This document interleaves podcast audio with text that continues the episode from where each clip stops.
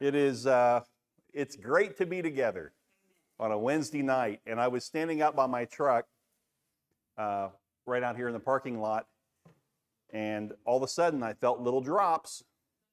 So I got to thinking how blessed we are on a Wednesday night to come into a beautiful room like this with air conditioning.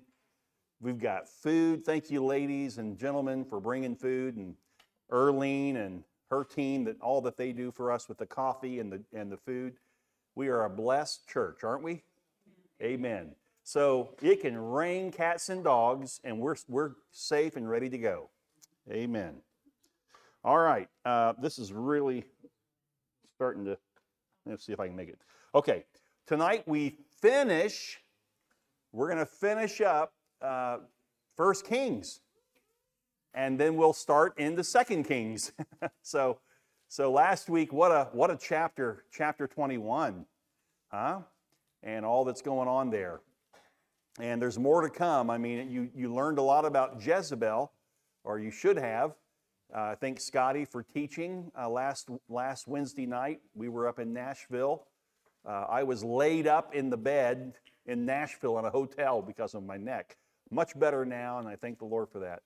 Um, but Jezebel, we're going to hear more from her. We're going to we're going to we're going to come back to that when we get into Second Kings, and uh, it, it's it'll it'll be good. But tonight we finished First Kings, and and really, if you think about it, uh, the kings started, first kings started on a pinnacle with David, first, you know, and, and, and David's reign, and he was handing off to his son, Solomon, and just what a great kingdom David had.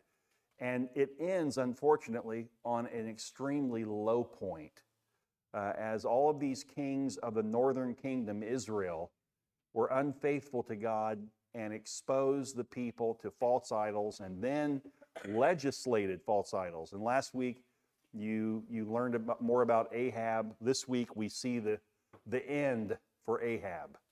And it was as God prophesied, it's being fulfilled tonight in this chapter. So let's get started if we can. We'll pick up at verse 1, but let's start with prayer.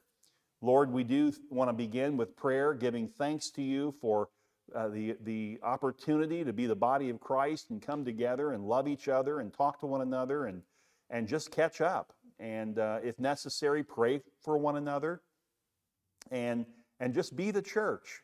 And I'm thankful for each person here this evening, Lord. Thank you for them. Bless them. Father, I thank you for those who are watching by live stream. For whatever reason, they're unable to be with us. And I pray that you'd bless them, and tonight the teaching would encourage their heart and would strengthen them. And Lord, most of all, we pray that the Word of God would cut deep where we need to see things that we're not looking at. Sometimes we have blind spots, and sometimes you send a good, godly friend to us to point that blind spot out. Sometimes, usually, it's by the Word of God that the Holy Spirit brings conviction to us. And so tonight, we're just asking you to use the Word to do your surgery in our hearts and Lord, but the word is more than just a book. Uh, it's actually described as a hammer, and it does sometimes hammer us, but it also is a comfort to us. It's an encouragement to us. It's a strengthening for us. And I pray that tonight everyone would, even if we are convicted of something, that we would still know that it's for our good that, Father, your word has revealed that to us by the Spirit. And we just give you praise and glory. Amen. Amen. Well, it says for three years, Syria and Israel continued without war. Again, uh, Syria is to the north of Israel. Israel is the northern kingdom. Judah is the southern kingdom, located in the region of Judea uh, around Jerusalem. And the king of Israel said to his servants, Do you know that Ram- Ramoth Gilead belongs to us? And we keep quiet and do not take it out of the hand of the king of Syria. And he said to Jehoshaphat, now who is Jehoshaphat? Anybody remember? Jehoshaphat is the king of the southern kingdom, Judah. And he said to the king of the southern kingdom, Will you go with me to battle at Ramoth Gilead? And Jehoshaphat said to the king of Israel, I am as you are, my people as your people, my horses as your horses. So I will join you, is what he's saying. Now, understand previously the king of Syria promised to return certain cities to Israel in exchange for leniency after his defeat. Israel defeated them and they were going to kill him. And he and Ahab made he made some lenient decisions. He gave the guy uh, some some land, and the guy said, "And I'll give it back." And so this is this is one of the pieces of land that he's supposed to give back. This this Ramoth Gilead. And in first, in fact, turn there. First Kings chapter 20. Just go back two chapters to chapter 20. Let's look at verse 34. Here's, here's where this occurred. This is where that negotiation took place after the battle that Syria lost. The king of Syria now, it, he, this is what happens. And Ben Hadad, the king of Syria, said to Ahab, The cities that my father took from your father, I will restore, and you may establish bazaars for yourself in Damascus, as my father did in Samaria. And Ahab said, I will let you go on these terms. So he made a covenant with him and let him go. Well, part of that covenant was this town that has never been turned back over to Israel. Apparently, this was a city that Ben Hadad, uh, for whatever reason, strategically probably liked it because it put him in the, within reach of the northern kingdom. Uh, he could strike from there. Now, what would make you wonder is why in the world would the southern uh, kingdom king, which is Jehoshaphat, why would he get involved? with the northern kingdom, which is wicked. And I wondered about that, and here's how I found out what I think is why. I went to the maps, and I found that this town that belonged to the northern kingdom is only 30 miles from Jerusalem. This is at the southern end of the northern kingdom. And so Jehoshaphat is thinking of the protection he wants to provide for his people. He would rather the land belong to the northern kingdom than to the Syrians. Okay? He doesn't want the Syrians that close to Jerusalem. So, verse 5 And Jehoshaphat said to the king of Israel, Inquire first for the word of the Lord. Okay, so now remember Jehoshaphat, the southern kingdom, which had some kings that were faithful to God. They also had wicked kings, but there were some faithful kings. Jehoshaphat was not a bad king, he was a pretty good king.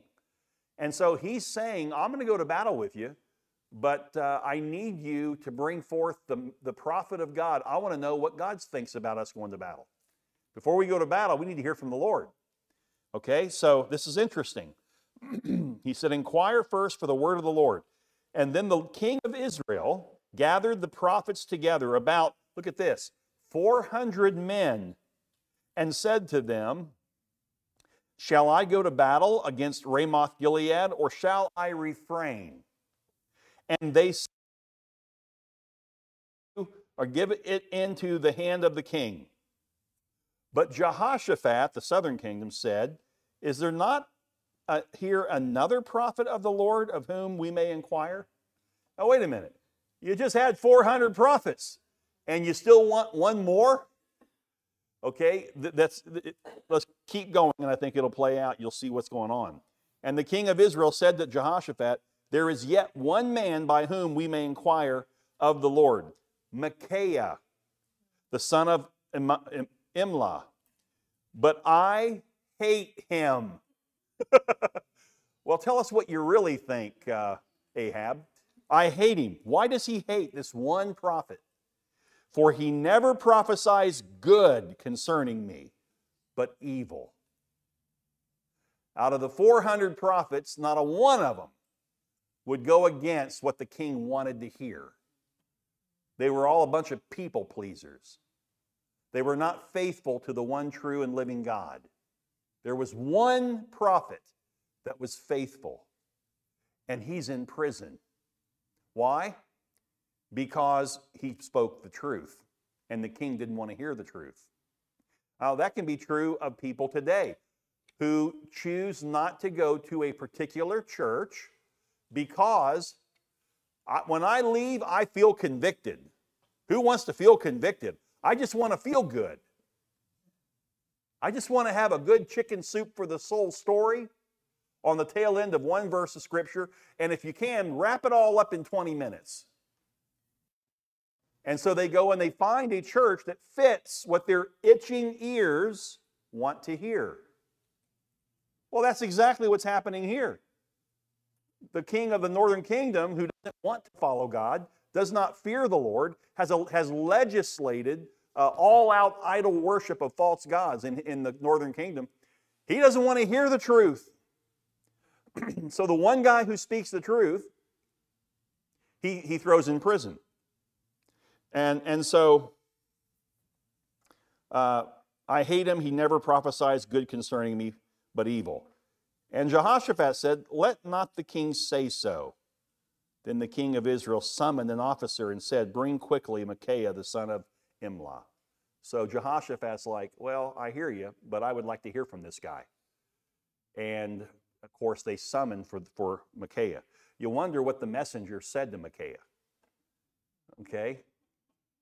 So we're going to find out in just a minute. But when, when Jehoshaphat requested to hear from a prophet, Ahab lined up 400 prophets, okay, 400 false prophets. Well, let me, let me back up. I don't know that they're false prophets. The Bible doesn't say that here. These could have been prophets of the Lord at one time, but they have turned their ear from the Lord. Here's why because they fear the king more than God. Anytime there's a man of God or a woman of God who teaches, uh, uh, uh, uh, like Maureen teaching a woman's Bible study, or a pastor preaching to a church, anytime that person fears the people more than they fear the Lord, that's error. They're going to teach error. They're not going to teach truth. Because if you teach the truth, it will step on people's toes. And, and so he had surrounded himself with these prophets who, probably out of fear of the king, because they saw what happened to Micaiah for speaking the truth. So they're just saying whatever he wants to hear. Okay? And so Jehoshaphat, not being satisfied, called for Micaiah. And uh, so these phony guys are are, are standing there looking around like, well, wait a minute, we, we just told him what's going to happen. uh, interesting. Let me, let me share this with you. I did a little history research here on, on these prophets, okay? These, these guys worshiped at Bethel in the Golden Calf Center set up by Jeroboam. You have to go back to 1 Kings chapter 12. And in verse 28, it says So the king took counsel and made two calves of gold and he said to the people, You have gone up to Jerusalem long enough. Behold your gods. O Israel, who brought you up out of the land of Egypt? These two golden calves brought you up out of the land of Egypt. What a bunch of bunk. And these prophets kept their mouths shut. And that's where they convened. So these guys have been fully given to erroneous prophecy for fear of the king. Now, that's interesting here. What exactly did Ahab hate? He says, I hate him. I hate Micaiah. Uh, if you really want to get to the nitty gritty of it, he hated the word of the Lord. He hated the message of God. He wanted to create his own message. I'll do this my way. Frank Sinatra took Frank Sinatra's theme song. And, and that's exactly what he did, and it's going to bring him down by the end of this chapter. Verse 10 Now the king of Israel and Jehoshaphat, the king of Judah, were sitting on their thrones, arrayed in their robes, at the threshing floor at the entrance of the gate of, the, of Samaria. Remember, Samaria is the capital of the northern kingdom, and they're sitting at the gates of the, of the city, the city walls. They're sitting on their thrones. There's a threshing floor. And they're sitting there and they're ruling. They're holding court. Both kings, the northern king and the southern king, are sitting together. Get the picture. And, and it says, uh, and all the prophets were prophesying before them. So these 400 guys are running their mouths. And Zedekiah, the son of Chanina that's a tough one, Chanina or Chanana, made for himself horns of iron. Now, Zedekiah, if you study and look, you'll find that he was like the ruler or the chief of all these 400 prophets of, of, uh, of the northern kingdom. So he makes these horns of iron, and he said, Thus says the Lord, with these you shall push the Syrians until they are destroyed. Okay? Now, what's interesting here, one of the reasons I think that Jehoshaphat never really gave much credence to the 400 uh, prophets of, uh, of the northern kingdom was because they didn't begin their prophecy with, Thus says the Lord. They just started talking. Much like in, in the church today, and I, I mean this very respectfully, but I want to be very clear that in many churches today, a sermon has very little Bible in it in some circles. It's more about social sciences, psychology. It's, it's, it's a man getting up and just giving his opinion and talking and sharing and a few jokes, and people go home fat and sassy and happy. Uh, but they're not in the Word. These guys did not say, Thus says the Lord. Now, the, the, the, the chief of all those guys, Zedekiah, he did. At least he said, uh, Thus says the Lord. But just because you use God's name doesn't mean you speak for God. And we see that today too. How, have you ever heard somebody say to you, you're looking at them and you're thinking, how do I explain to them? How do I get them to see that they're about to make a bad mistake? This is not of the Lord. This is not scriptural. It doesn't line up with the word. I'm concerned for them. Maybe you saw them gossiping and you want to speak to them in love because you love them. As the church, that's what we do. And they're about to gossip. And you want to say something to them about you shouldn't have gone to that person over here. You should have gone to the person that you're concerned about. You should have gone to them with that concern. By going to others, you're triangulating. That's sin in the Bible. And, and what's the response you'll get from somebody? Well, the Lord told me to do it. You ever heard somebody say, the Lord said, the Lord told me, the Lord's, the Lord, the Lord, the Lord. I, I, I knew a guy in Palm Beach Gardens that used to come to Bible study in our home. And every week, we would be in a text studying like this. We'd have time for dialogue, and it never failed. He never went back to Scripture and, and, and, and tried to substantiate what he was saying by the Word of God. He'd just say, Well, the Lord told me. The Lord, here's what the Lord told me. And finally, I pulled him aside. I didn't want to embarrass him in front of the group, and I said, uh, Ron, um, let me ask you a question. Do you ever miss when you say the Lord told me? You ever miss? You ever, he goes, What do you mean? I said, Do you ever get it wrong? He goes, No. I don't think so. I said, Ron, you're deceived because you're not quoting Bible. And that's the only truth that stands forever. You're quoting yourself. It's not the Lord. Stop using the Lord said. And that's what we should say to Zedekiah. Stop using the Lord's name, like, thus says the Lord. You're not representing God, you're representing what the king wants to hear. And he's wicked. Okay? Uh, so, so with, at least he used the proper in, introduction. We'll give him that, you know, he, he, at least said, Thus says the Lord. Uh, but here's the point. Okay, here's a side point on this. We should always speak the truth, right? But listen to me, church. Listen. Don't speak the truth because it's your opinion. Your opinion's not truth. The truth is the word.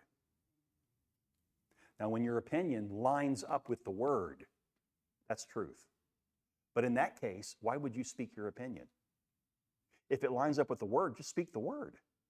You see what I'm saying? What does the scripture say? That my opinion will never return uh, void.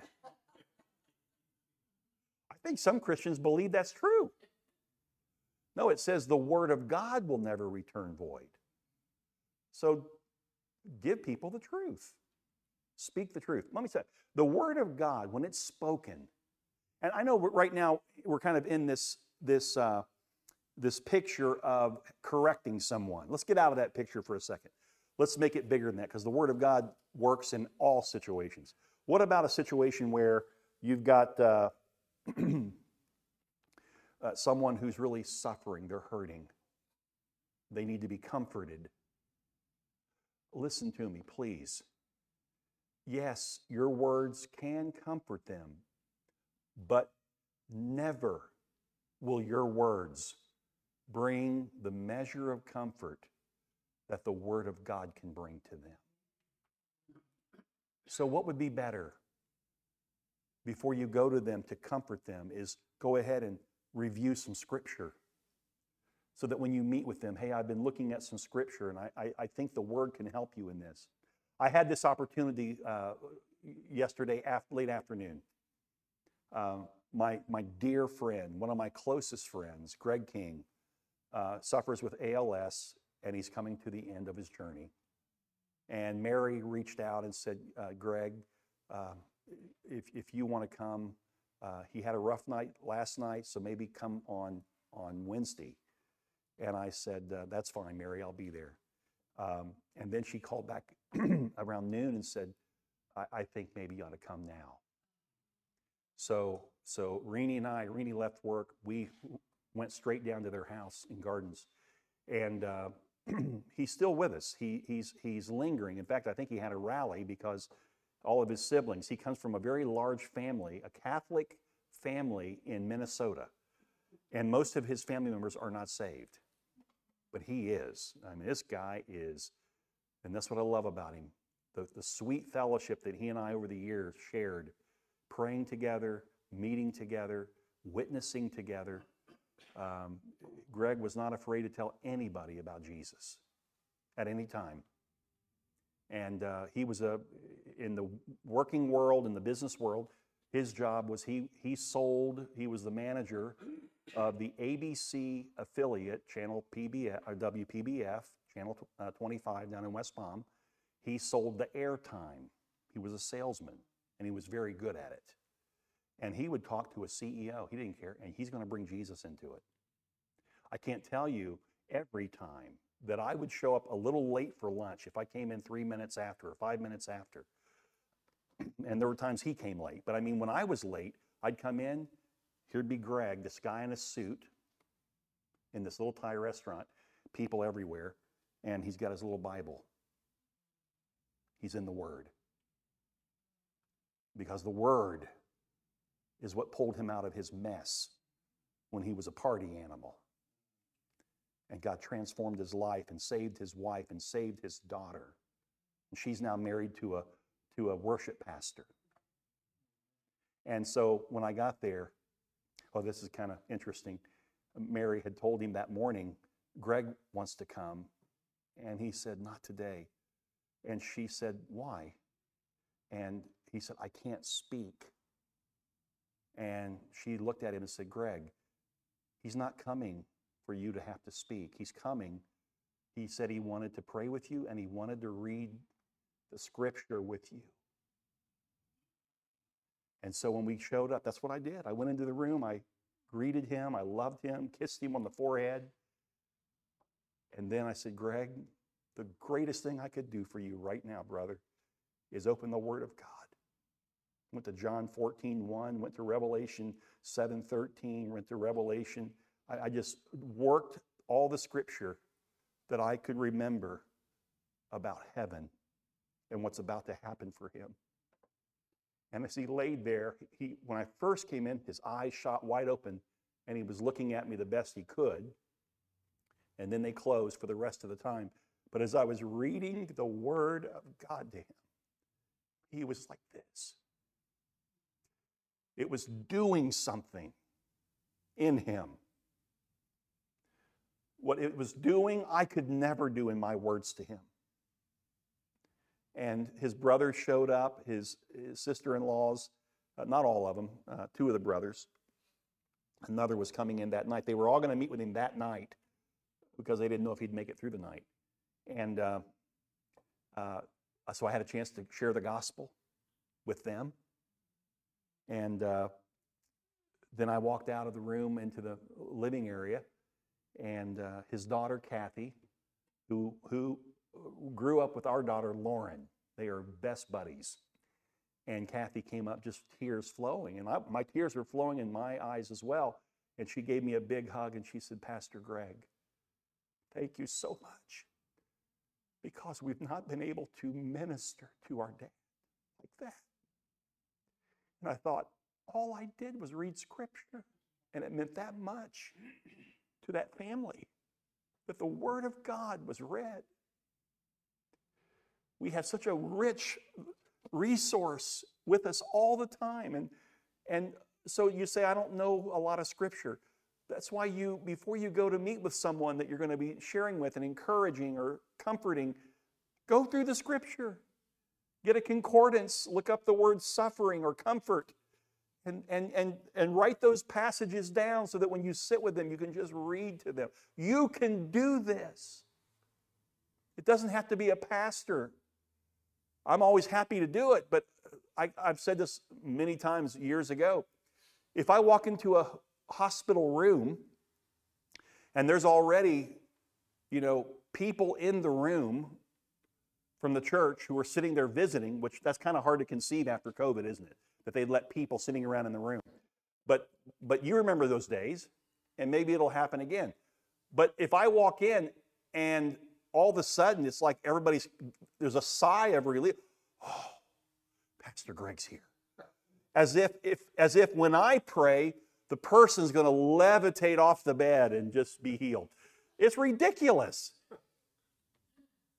The most beautiful picture in my mind of comforting one another was when we had a, a dear saint, uh, Christine. She was 40 years old, dying of cancer.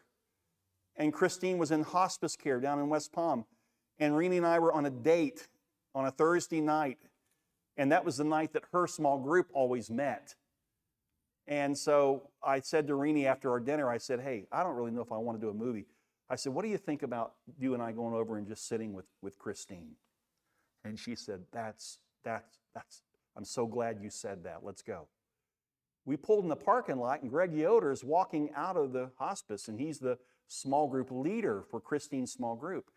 And he's tearing up. And he said, Pastor, we just had the most beautiful worship service with Christine. She had been like comatose for several days, no response. And Ken Sifford brought his guitar and was sitting there just strumming lightly in her room, and probably 12, 15 people standing around the bed singing. And her foot started doing this. The, the most beautiful picture for me as a pastor is not me walking in a room and everybody looking to me like I'm the answer. It's when I walk in the room and I see the body of Christ ministering. What more can I do except just rejoice that the Lord's work went forth by the people of God?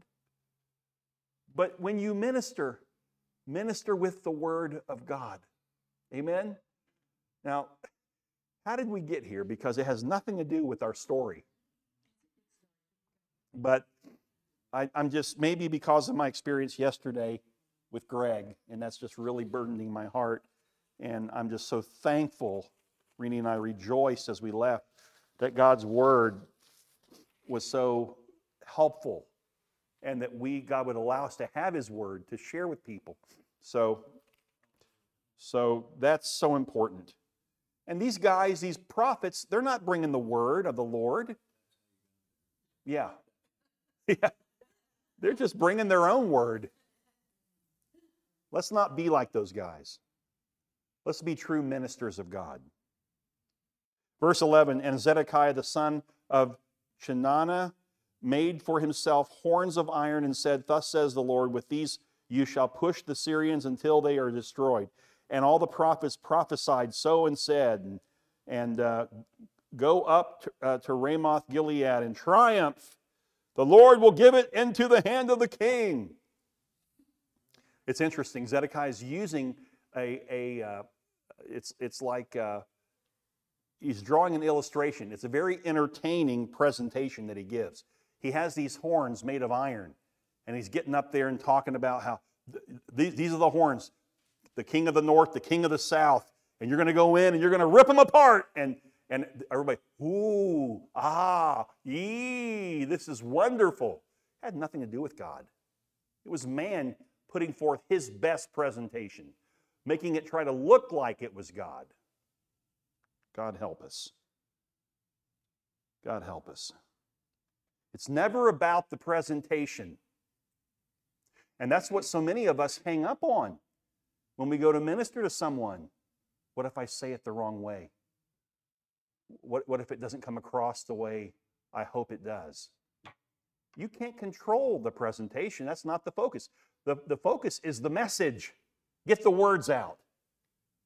Lovingly get the words out that they need to hear.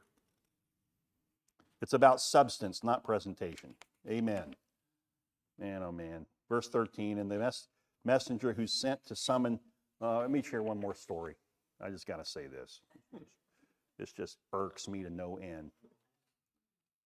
Lord, help me to say it the right way. I know of a pastor who met with the worship leader and the worship team at their weekly practice before Sunday. They always had a practice. And he said, Hey, I'd, I'd like for us, if we could this weekend, to sing this particular song. So if you could rehearse it and practice it and be ready, that would be helpful. And they said, Sure, we'll do that. And they did.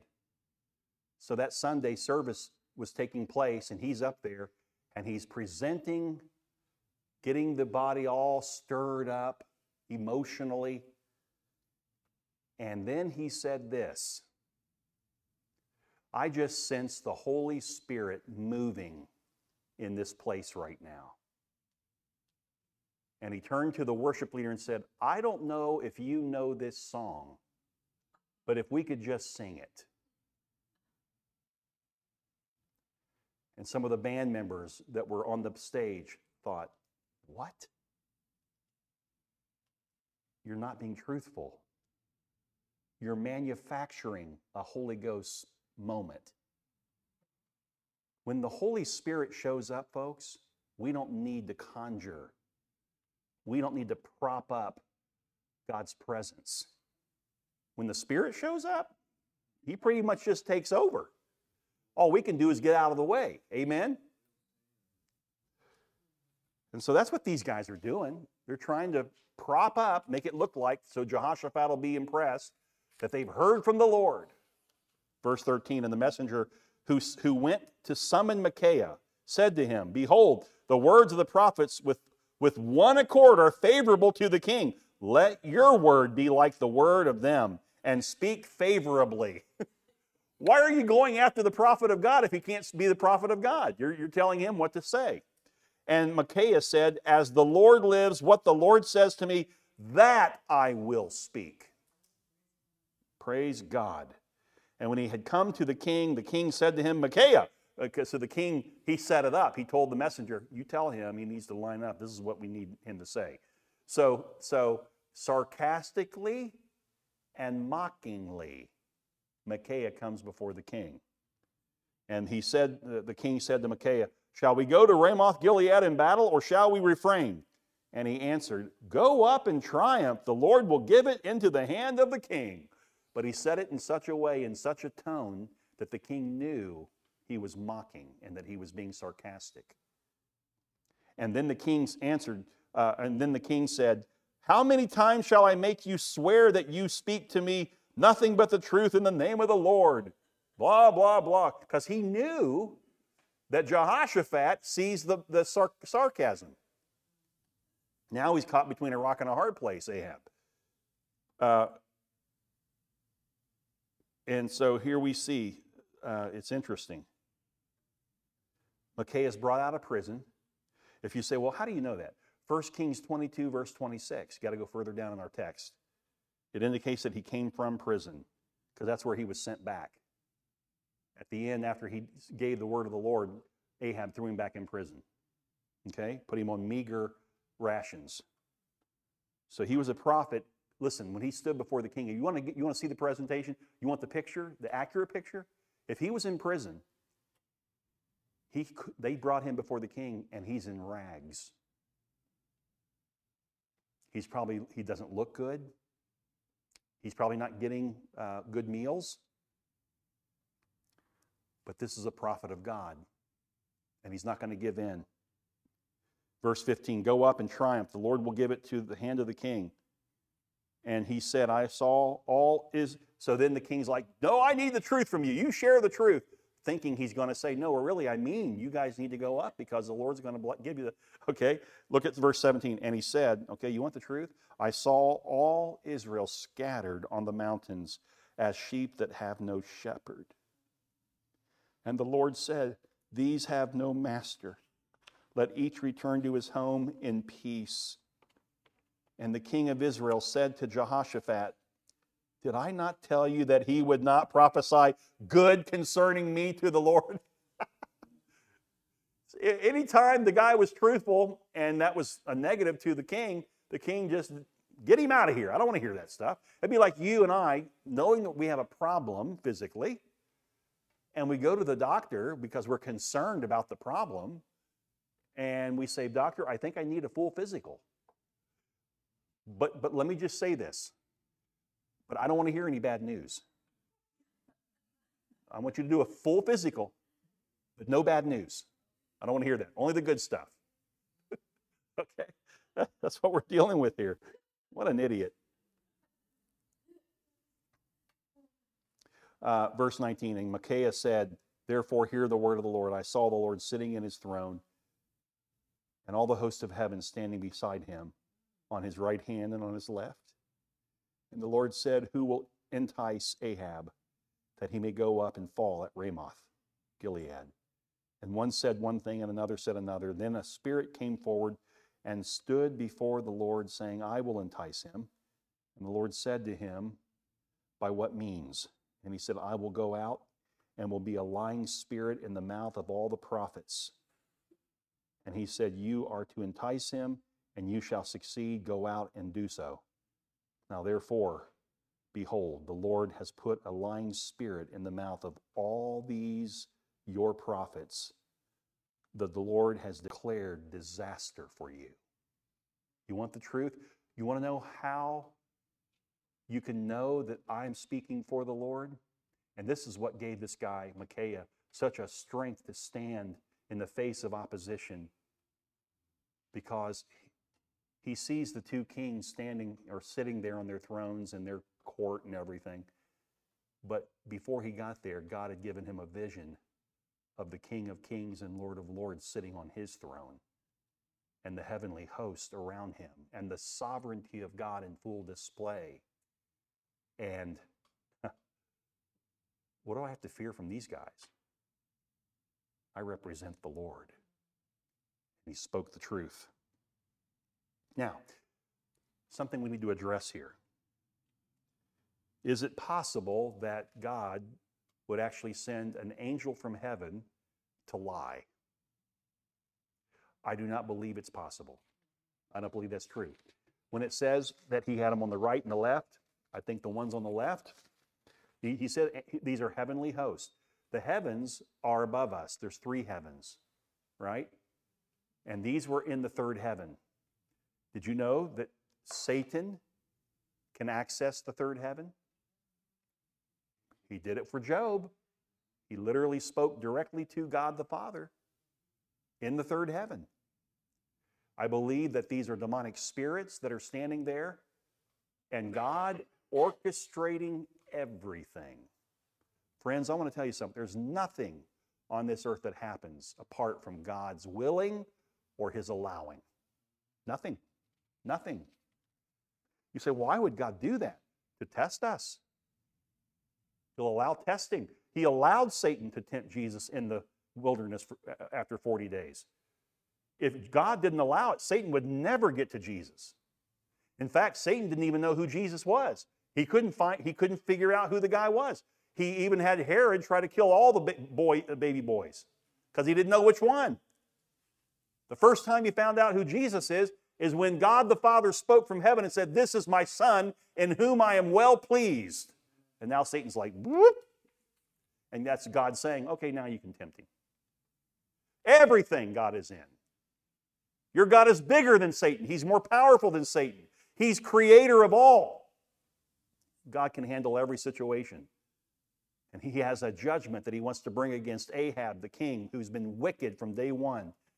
And He's going to allow a spirit, a, a, a, an evil spirit, to come and bring lies 400, probably 400 evil spirits, one for each of those 400 prophets, because they opened themselves to that nonsense. And here they are lying all by the hand of God. And Micaiah is saying, all that's happening right now that Jehoshaphat's not aware of, or maybe he suspects it, but he's not sure. All this, this lying, all what you're saying, God planned all this. You thought you came up with, you devised it. God devised it in heaven. You fell into it because you're given to it. That's what sin does to us. We give ourselves to sin, sin takes over. That's why it says in Romans three times, God said when he's talking in Romans chapter 1, and he's talking about uh, the depravity of man and sin, and he three times he says, I gave them over to first sensuality, where they would only be driven by the five senses. Then I gave them over to sexual impurity. And then finally, I gave them over to a reprobate mind. I gave them to it. They wanted it. So I'm going to give them what they want. And that's what God did here in this case. Does that help at all? For us to understand? Uh, yeah. Write these passages down if you want examples of Satan actually speaking, going to heaven. Write these passages. First of all, Job 1 6. Write down Revelation 12 10. and then Revelation 20, 14, and 15. What these passages are going to show you is that God allows evil in his presence. Some of us think, well, God could never allow evil in his presence because he's so holy. That's not true. He allows Satan in his presence, he allows evil spirits. And all evil will be removed one day by God. Praise God. We won't have to deal with evil anymore. Amen? But in this in this age, the church age, he has not pulled Satan back. He has not thrown him into the lake of fire yet. Satan has freedom by God to do his work on this, on this earth. That's why he's the prince of this world. So false prophets can be led by Satan, not just the flesh. And, and Micaiah said, You're not led by your flesh, which is evil. You're led by Satan himself. You don't know it and God's the one that's giving you what you wanted. You wanted to lie, God's going to give you, and you're to, you're to, and, and the whole thing sets up for Ahab to die, to be judged by God. Verse 24 Then Zedekiah, the son of Chenaanah, came near and struck Micaiah on the cheek and said, How did the Spirit of the Lord go from me to speak to you? So this guy is so ticked off mad. He's rebuking the man of God, uh, Micaiah, and what, who do you think you are to have the audacity to challenge the word of the Lord that God gave to all 400 of us? That's what he's saying. And then he smacks him on the face and says, So, which direction did the Spirit come from for that? Okay? And look what Micaiah says in response, verse 25 Behold, you shall see on that day when you go into an inner chamber to hide yourself. I don't need to answer you but a day's coming, friend. And the king of Israel said, Seize Micaiah and take him back to Amon, the governor of the city, and to Joash, the king's son, and say, Thus says the king, Put this fellow in prison and feed him meager rations of bread and water until I come in peace. And Micaiah said, If you return in peace, the Lord has not spoken by me. And he said, Hear all you people. So, you know what? If the things I said don't happen, then I guess I, I didn't tell the truth. Uh, verse 29 So the king of Israel and Jehoshaphat, the king of Judah, went up to Ramoth, Gilead. So after all this, and he even describes the vision from heaven, why what he's saying is true. and it's from God. Even still, Ahab and Jehoshaphat, of all people, they go up to battle against Ramoth Gilead. What does the scripture say? Pride goeth before the fall. There's only one reason Ahab would enter the battle because his pride couldn't handle being proven wrong by Micaiah. So he courageously opposed a true prophet. Wow, what a fool. To courageously oppose a true prophet of God. Mm. But what's hard, what's hard to understand here is why Jehoshaphat, king of Judah, would enter the battle with Ahab. He should have believed the prophecy of Micaiah. But even he went up. All I can think is he's weak. He still fears that if they don't take it from the Syrians, he's going to have Syrians 30 miles from Jerusalem. He's thinking in his own mind instead of letting God play things out. His pr- and so the king of Israel said to Jehoshaphat, I will disguise myself and go into battle, but you wear your robes. And the king of Israel disguised himself and went into battle. So his pride wouldn't allow him to back down from the battle. But since Micaiah's prophecy uh, was that he would die in battle, he tried to hide the enemy from recognizing him. But he wanted the king of the southern kingdom to dress like a king. you go ahead and wear the king garb. I'm going to I'm going to disguise myself. Hey, let me tell you something. When God puts forth his word, whatever that word is, it will come to pass. No matter how we try to hide, no matter how we try to, to, to somehow change the scenario, not going to happen. Again, the behavior of Jehoshaphat's baffling. I, I don't get it. Verse 31 Now the king of Syria had commanded the 32 captains of his chariots fight with neither small nor great, but only with the great of the king of Israel. I don't want you wasting your time with the armies. I want you to look for the king of Israel and kill him. Okay? So evidently, Ahab's prior mercy that he showed the king of Syria by sparing his life if the king would give back all the, the land that belonged to his father, uh, all of a sudden, uh, it's not working. Now, on the surface, it looks like it is. Okay, so the king wants to kill it, wants to kill Ahab. So Ahab's in disguise. It, oh, that's a that's a wise military decision. Watch and see what happens. Verse 32 And when the captains of the chariots saw Jehoshaphat, the southern kingdom king, they said, It is surely the king of Israel. So they turned to fight against him, and Jehoshaphat cried out. And when the captains of the chariots saw that it was not the king of Israel, they turned back from pursuing him. when we get further understanding from Second Chronicles, the Chronicles give you details that the kings summarize. So in, in, in 2 Chronicles 18.31, I'll read it for you. As soon as the captains of the chariots saw Jehoshaphat, they said, It is the king of Israel. So they turned to fight against him. And Jehoshaphat, Jehoshaphat cried out, and the Lord helped him. God drew them away from him. So when he saw that they were trying to kill him, he called out for help from the Lord, and the Lord helped him and spared his life. So the Lord's protecting Jehoshaphat, but he's not going to protect Ahab.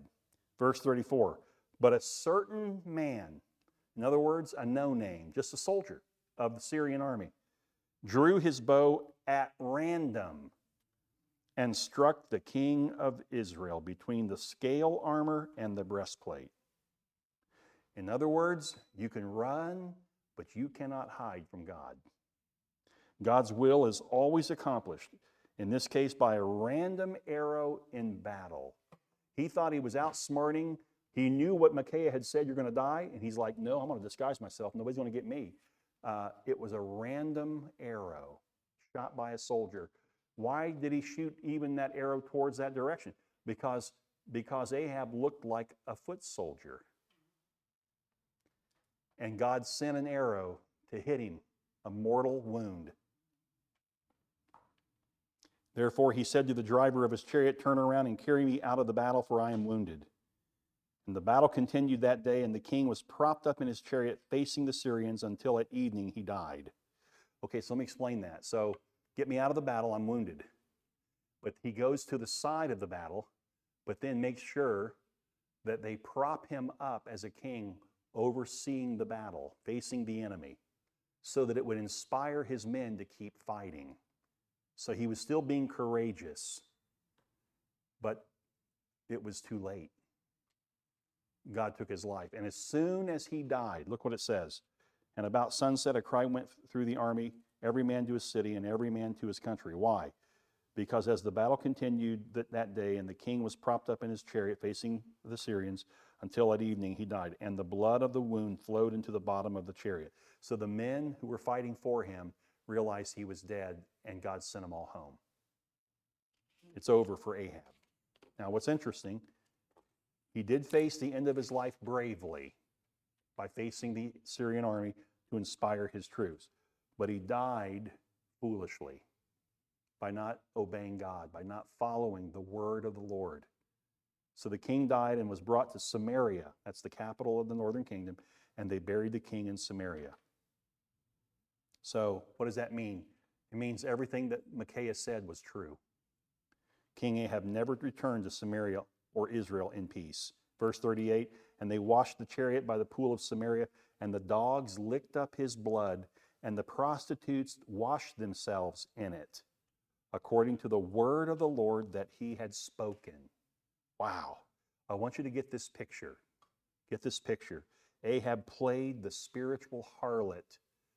He had given himself over to idolatry and exposed Israel to idol- greater idolatry.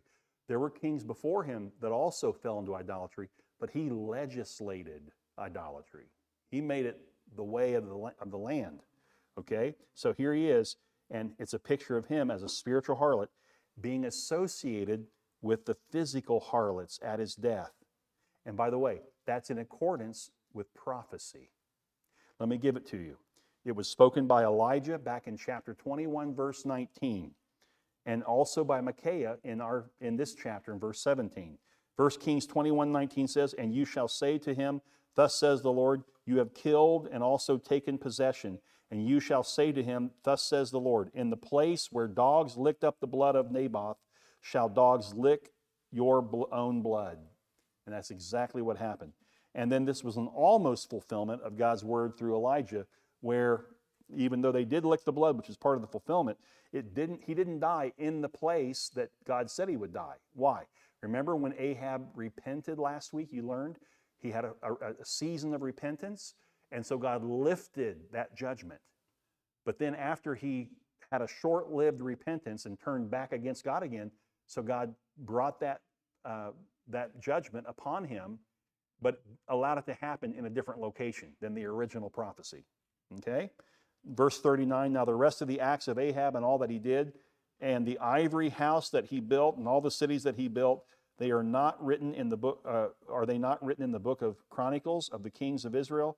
So Ahab slept with his fathers, and Ahaziah, Ahaziah his son reigned in his place.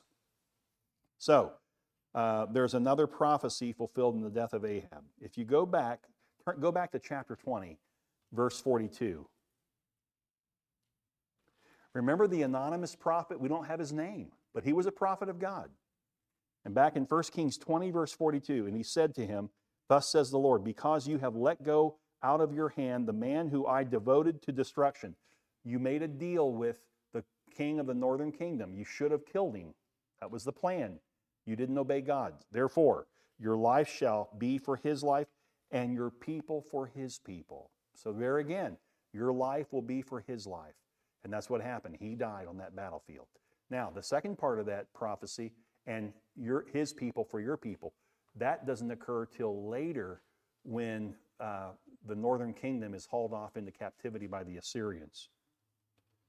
Um, Verse 41 Jehoshaphat the son of Asa began to reign over Judah in the fourth year of Ahab, king of Israel. Jehoshaphat was 35 years old when he began to reign, and he reigned 25 years in Jerusalem. His mother's name was Azubah, the daughters of Shilhi.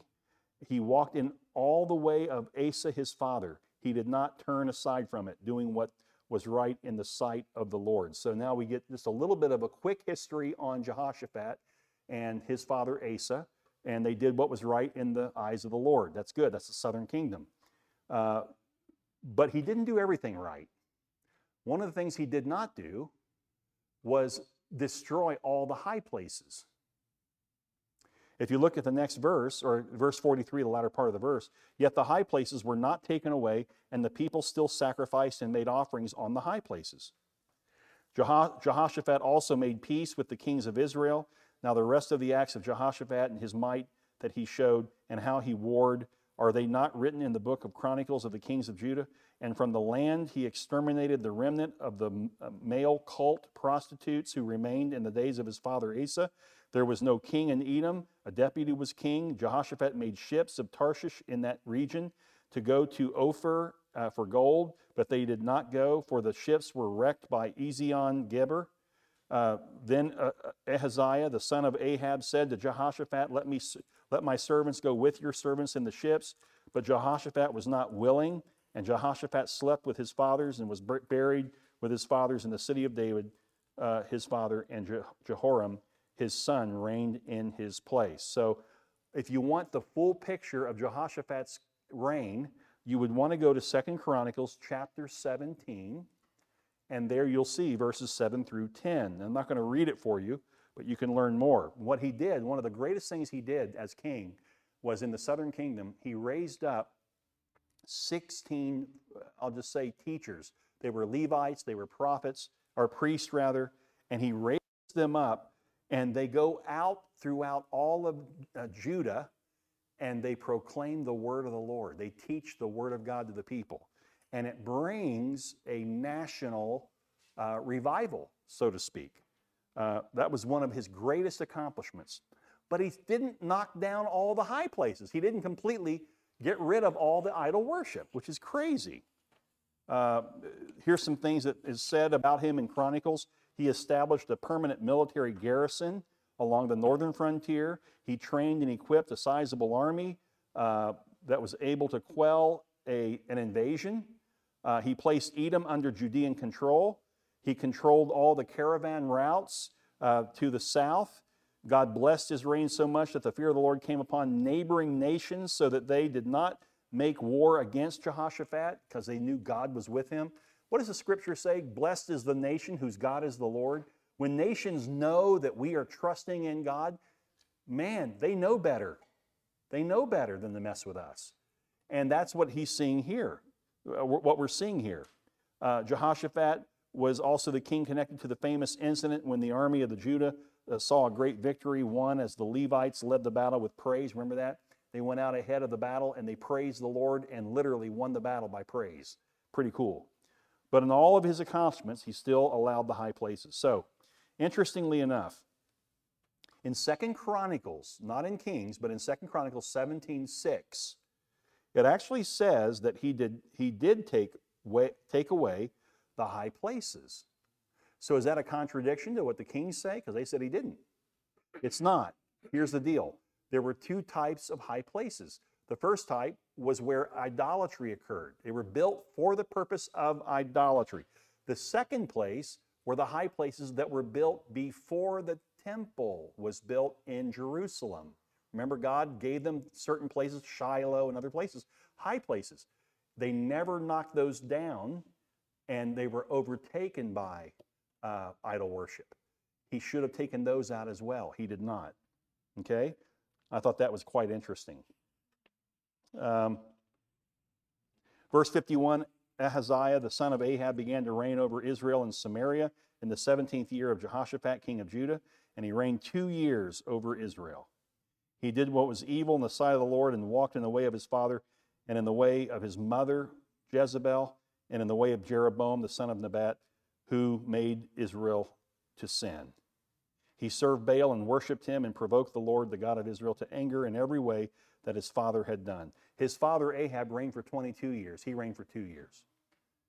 And so this is really the end of this Kings. It doesn't end well. It doesn't end well. But, uh, but this, is the, this is the fallout of sin. Leaders at the top who don't obey God, and it affects the people. People suffer because of false leaders or erroneous teachers. That's why it's so important that we always base what we're saying from the Word of God and that we teach the Bible so that you will know how to discern between what is true out there in the world, in the church, and what is not. What is erroneous and what is what is of God. And the only way to know that is not because of your opinion or my opinion. It's because you you study and you know the Word of God. The more you know this, the more you can discern what is unrighteous from righteous. Amen?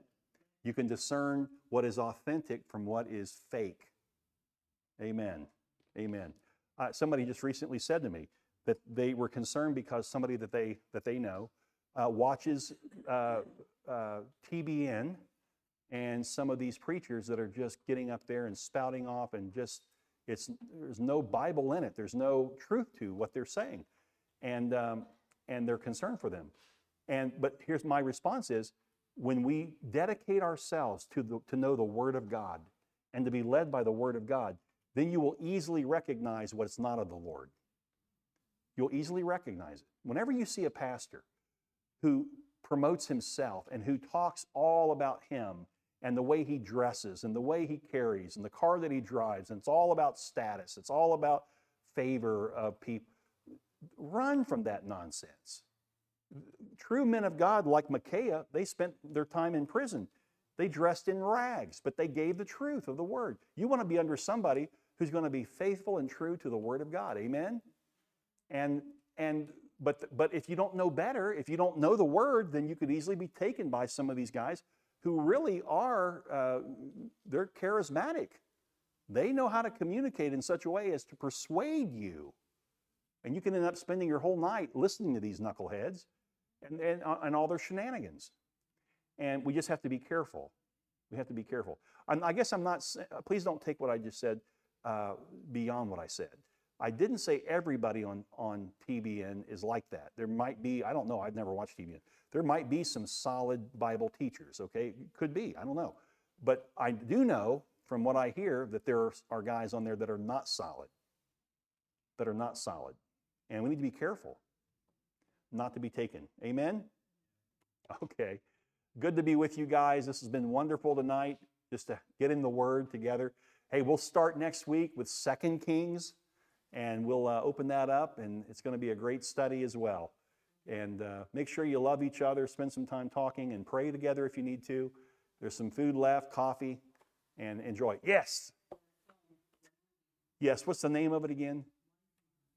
Okay, so there's a movie at AMC Theater. It's going to be there for at least another week or two weeks. It's called Life Mark, and it's about uh, pro life. It's, it's, it, they said it's an excellent movie. Is it a person's personal story? Yeah.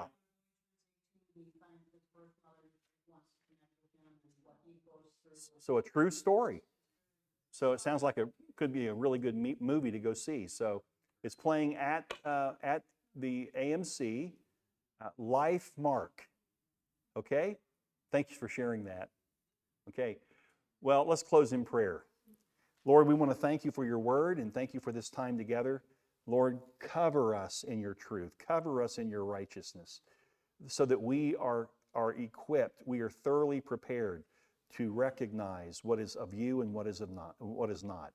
And I pray that this body would lead tonight encouraged, built up, strengthened, and matured in Christ. In Jesus' name, amen.